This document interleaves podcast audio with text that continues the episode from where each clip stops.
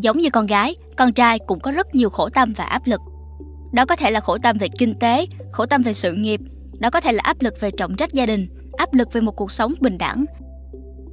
Thế nhưng trong video này, tôi sẽ chỉ nhắc đến một nỗi khổ tâm mà tôi nghe không quá lớn lao, đó lại là một thứ áp lực đấng mày râu khó thừa nhận nhất.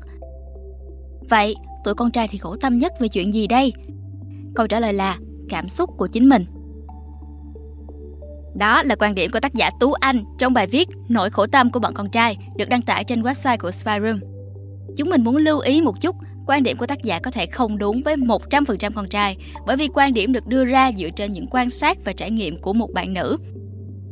Nói thêm về điều này, tác giả Tú Anh cho biết, thông qua việc tất cả các em họ của tớ là con trai, cháu của tớ là con trai, bạn của tớ cũng rất nhiều là con trai và việc tớ đã phải quan sát con trai xung quanh mình cũng như chứng kiến đầy đủ hỉ nộ ái ố của họ ngay từ nhỏ.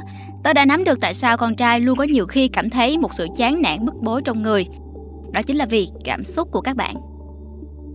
Vậy tại sao con trai lại có nỗi khổ tâm đặc biệt đến như vậy?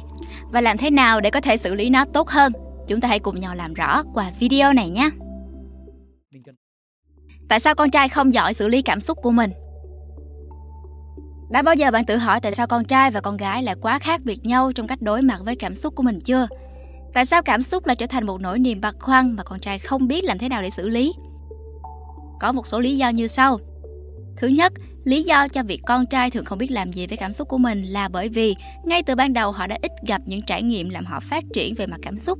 Họ ít có những câu chuyện phức tạp về mặt cảm xúc hay còn gọi là ít drama hơn là con gái.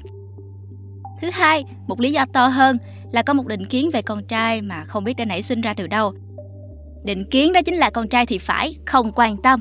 Cụ thể hơn, con trai phải không quan tâm đến mọi thứ xung quanh, không cần biết đang xảy ra cái quá gì, mà cũng chẳng để ý đến cảm xúc bên trong con người mình đang cảm thấy và không được thể hiện chúng ra, trừ khi đó là giận dữ. Vì kèm theo định kiến này đó là một suy nghĩ rằng đàn ông giận dữ trông khá nam tính. Căn nguyên của vấn đề này có lẽ là vì ngày trước tổ tiên, các cụ, ông cha của chúng ta hầu hết là đi săn bắn. Những công việc đòi hỏi sự mạnh mẽ và có gì đó hung hăng quyết liệt hoặc biết đâu là từ hình ảnh các anh hùng, các vị tướng oai phong không quan tâm đến vết thương của mình, xả thân vì nghĩa. Hãy thử nghe những câu nói sau xem có quen quen không nha. Ngã khi tập đi. Eo, con trai ơi, con là đàn ông mà. Đàn ông thì không được khóc mà phải đứng dậy đi tiếp. Không thích chơi đá bóng Mày có phải là thằng đàn ông con trai không đấy? Sợ nhện Yêu, Đồ ẻo lả, Quên đi. Chia tay bạn gái. Cái thằng đàn bà, Đi chơi game đi, Uống bia với các anh em đi, Rồi mai tán còn khác, Dễ ợt Muốn bạn cùng phòng đỡ lười và đứng lên rửa bát. Ôi, đồ lả lướt, Đàn ông ai là tính toán thế? Thất nghiệp. Bị trầm cảm Rối loạn lo âu Sợ hãi mỗi tối vì không biết thằng cha nào, nhân danh ai, thế lực đen tối nào đã dán lên đầu mình một cuộc đời không biết mình nên làm gì và cảm thấy gì. Đàn ông thì phải kệ mấy điều ấy chứ. Còn những nhãn mát gì con trai đang bị gắn lên mình đây? Con trai thì phải đá bóng, chơi game và chửi thề. Con trai thì phải học giỏi toán và vật lý. Ra dáng con trai là thi thoảng phải nghịch đến vợ cửa sổ nhà hàng xóm và phải ăn mặc lôi thôi, không quan tâm ngoại hình quá nhiều con trai chuẩn thì phải trò chuyện về phim khiêu dâm với nhau trong giờ ra chơi và bàn tán về những đứa con gái khác. Con trai hiện đại hơn thì phải viết những comment cục xúc trên Facebook, nhất thiết phải chơi loạt game như PUBG, LOL hay Dark Souls. Đàn ông con trai là phải khua ngầu và phải tỏ ra hiểu biết về những cái họ đi search được trên Wikipedia. Nhất định không được bỏ qua việc đi cãi nhau trên mạng để bảo vệ quan điểm nhỏ nhắn của mình. Đàn ông con trai là phải nghe rap trên SoundCloud, nghe Lil Peep, XXX Temptation hoặc không thì cũng phải nghe EDM rồi lo-fi, nhạc indie. Hết chưa? Đàn ông con trai còn phải thích chơi giày, chơi trượt ván và phải tỏ ra mình hài hước. Đàn ông con trai phải cười cợt về tất cả mọi thứ, phải trở thành meme king. Lớn lên thì đàn ông phải trầm bình ổn, điềm tĩnh mặc vest, ra dáng công sở, nói về khởi nghiệp, đọc sách đắc nhân tâm và quản trị kinh doanh, Đàn ông trưởng thành trong góc nhìn này là phải như Hemingway, phải phiêu lưu và hung hăng. Và một lần nữa, đàn ông phải chẳng quan tâm đến cái gì cả. Và các bạn nam dường như luôn nghĩ rằng nếu như chỉ cần phạm ra khỏi hình ảnh ấy thôi, các bạn nam sẽ trở thành một cái gì đó không phải đàn ông con trai. Một người bạn thân là con trai ở đại học của tôi, tạm gọi là A, thường kể về việc A cảm thấy có khi mình là gay, là người đồng tính nam, hoặc A là bi, người có thể yêu cả nam và nữ. A nói rằng đôi khi mình hành xử như một cậu gay, cũng muốn ẻo lả, đanh đá và đủ thứ, bởi vì có thể A là gay hoặc là bi như A từng nói. Điều đó cũng không có gì sai đúng không? Nhưng qua cái cách của A hỏi tôi rằng liệu như thế có quá đàn bà không?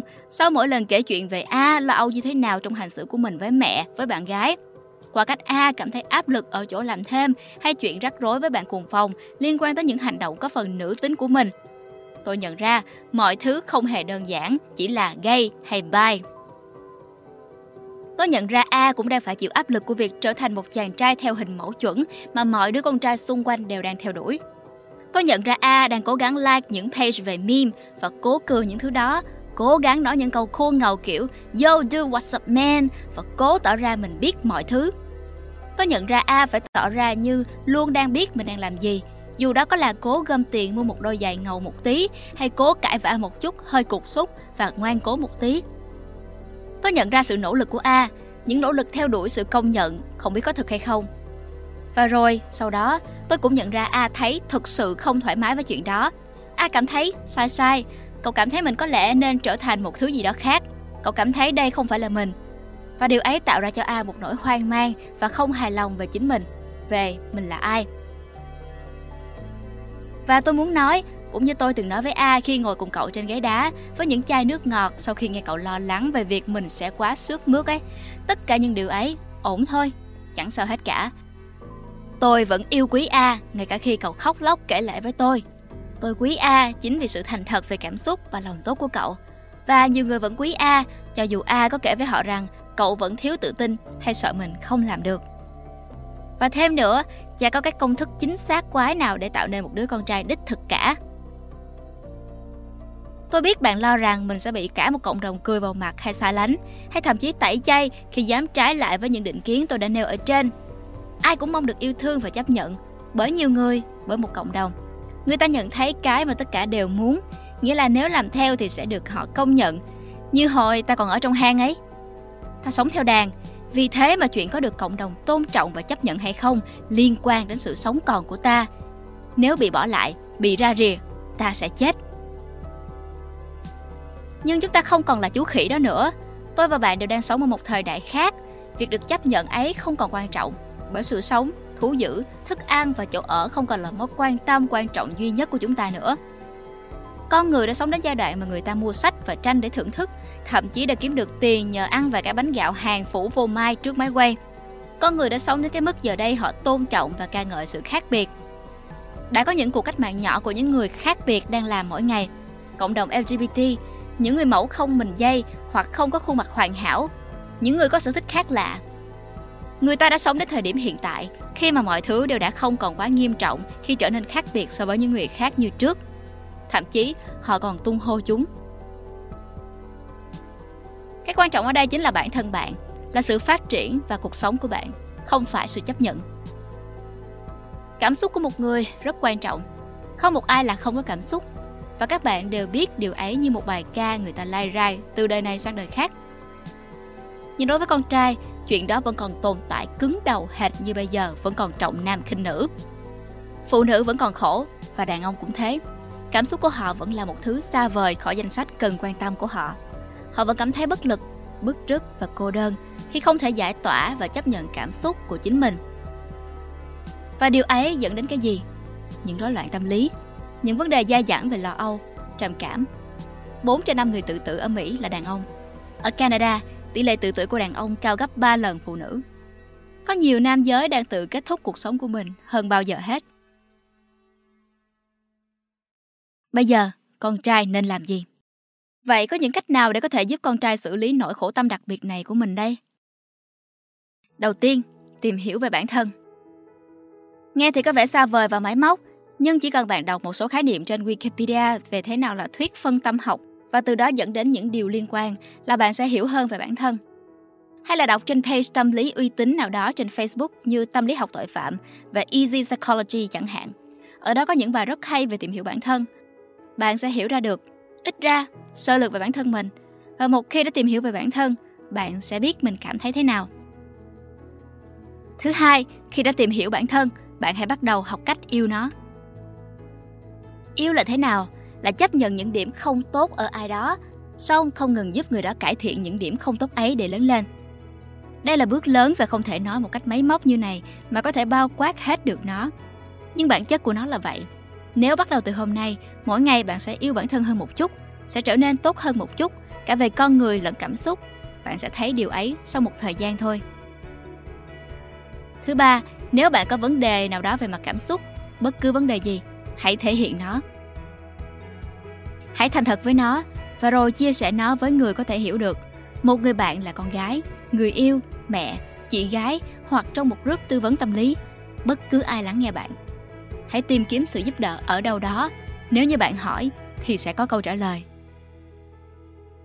Thứ tư, không ngừng học hỏi và quan sát thế giới xung quanh. Lại là một điều nghe có vẻ máy móc nữa, nhưng điều ấy có ích thật đó. Bằng việc quan sát và học hỏi, bạn sẽ biết thêm về thế giới và người khác. Bạn sẽ hiểu mình là thế nào, có vị trí ra sao trong thế giới đó. Bạn sẽ biết cách ứng xử sao cho tốt và biết xoay sở với bản thân mình. Bạn sẽ biết cách đối xử, hiểu bản thân, hiểu thế giới. Đó sẽ là combo ngầu nhất. Đó sẽ là một hành trang trưởng thành thực thụ của bạn. Không phải sự công nhận phù du nào đó chỉ vì nói được nhiều câu hài hước hay tán được nhiều người. Lời kết Nghe khá là phí thời gian đúng không? Tại sao lại phải làm những việc trên khi không ai tung hô mình sau khi làm và nó cũng chẳng giúp mình lên hạng trong game hay tán được gái? Câu trả lời là vì chính bạn, vì bạn của bây giờ và sau này, vì những cuộc trò chuyện tốt hơn, những mối quan hệ tốt hơn, vì một con người tốt hơn. Người được hưởng những thành quả từ việc đó không chỉ có bạn, mà những người thân yêu của bạn nữa. Chính vì thế, nếu bạn có muốn khóc hãy lấy một cái thau và cứ việc khóc đi. Cảm ơn các bạn đã xem hết video này. Nếu thấy hay và hữu ích thì đừng quên like, share và subscribe kênh của Spy Room để đón chờ những video thú vị tiếp theo nhé.